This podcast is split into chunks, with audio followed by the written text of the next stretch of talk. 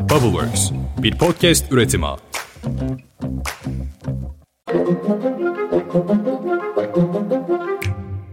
Merhaba, belki arabadasın, belki sporda, belki de yolda. Ben Özlem Gürses. 5 dakikada dünya gündemini anlatıyorum. Bugün Kasım'ın son günü, 30 Kasım 2022. Başlayalım.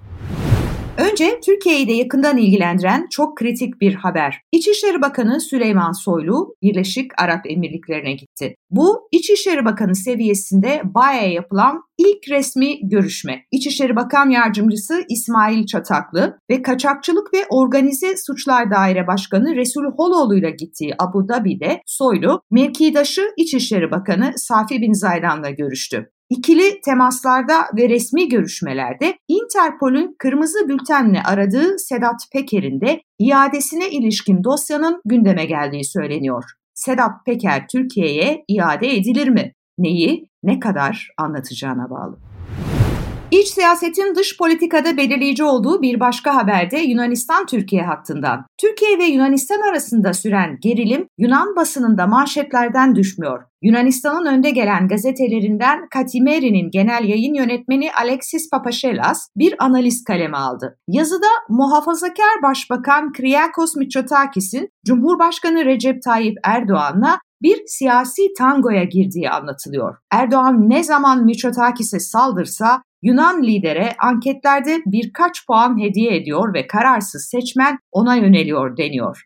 Biliyorsunuz Türkiye gibi Yunanistan da seçimlere hazırlanıyor. Sevgili meslektaşım Papaşelas, aynısı bizde yaşanıyor desem. Tüm dünya savaşa mı hazırlanıyor nedir? Japonya'da Tokyo yönetimi Çin'in artan tehditleri ve Rusya'nın Ukrayna işgali sonrası değişen jeopolitik ortam nedeniyle savunma ve güvenlik stratejilerini gözden geçiriyormuş. Japonya Başbakanı Kishida ile görüşen Savunma Bakanı Hamada, toplantı sonrası basına yaptığı açıklamada savunma harcamalarını ve diğer güvenlik harcamalarımızı 2027 yılına kadar mevcut yüzdenin çok daha üstüne çıkartacağız. Bu anlamda bütçe tedbirleri alıyoruz demiş. Bu da önümüzdeki 5 yılda Japon Savunma Bakanlığı'na ilave 48 trilyon yen demek. İran sokaklarında karşı devrim protestoları tüm baskılara rağmen devam ediyor. Her şey Mahsa Amini'nin başörtüsü kurallarına uymadığı gerekçesiyle gözaltına alındıktan sonra ölmesi üzerine başlamıştı. Son olarak ülkede Doğu Azerbaycan eyaletine bağlı Kulfa kentinde 16 yaşındaki Arşiya İmam Kolizade tutuklanmıştı. Arşiya'nın 10 gün hapiste tutulmasının ardından kefaletle serbest bırakıldıktan 2 gün sonra intihar ettiği ortaya çıktı.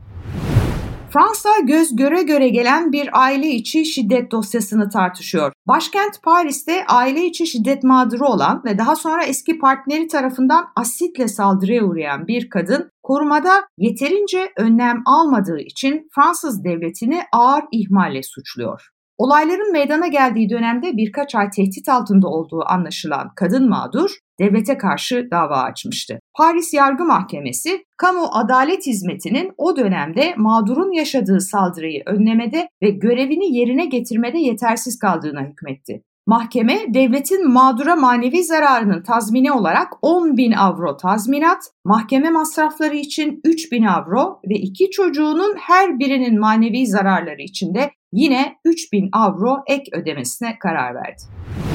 Öteki dünyada altın madeninden dillerimiz olacak ve onlarla mı konuşacağız? Haber Mısır'dan. Mısır'ın kuzeyinde Nil deltasında bulunan Minufye ilinde yürütülen arkeolojik kazılarda ağızlarından doğal dilleri çıkartılarak altın dil yerleştirilmiş mumyalar bulunduğu duyuruldu.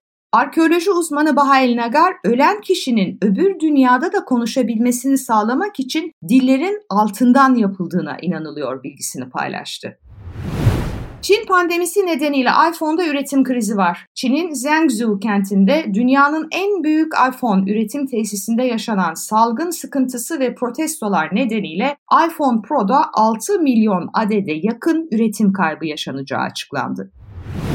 Elon Musk da kafayı Apple'la bozmuş. Musk dün gece Twitter üzerinden yaptığı paylaşımlarla Apple'ın bilinmeyen nedenlerle Twitter'ı iOS App Store'dan kaldırmakla tehdit ettiğini iddia etti. Musk, Apple'ın uygulama mağazasında yapılan satın alma işlemlerinden aldığı her şeye gizli bir şekilde %30 vergi koyduğunu öne sürüyor. Apple, Musk'ın iddiasıyla ilgili henüz bir yorum yapmadı. Resmi bir açıklama olmaması da spekülasyonların artmasına yol açıyor.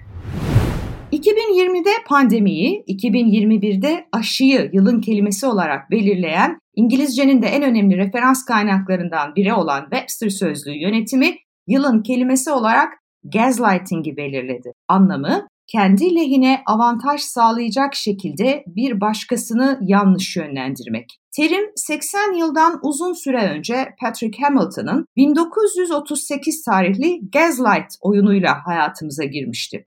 Bu oyunda bir karı koca var ve kadın gaz lambalarının sürekli kısılmasından ısrarla şikayet ediyor. Kocası ise bunun onun sorunlu zihninin bir uydurması olduğunu söylüyor. Ama gerçek öyle değil. Aslında lambaları kocası kısıyor. Oyunun sonundaysa kadın kendi gözüyle gördüğüne değil, kocasının yalanına inanıyor. İlişkilerde istismarcıların sık başvurduğu bu yöntem bazı politikacılar ve haberciler tarafından da sıklıkla kullanılıyor. Gaslighting.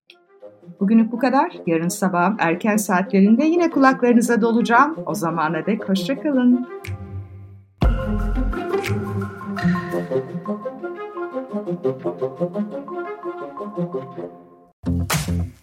Bubbleworks bir podcast üretimi.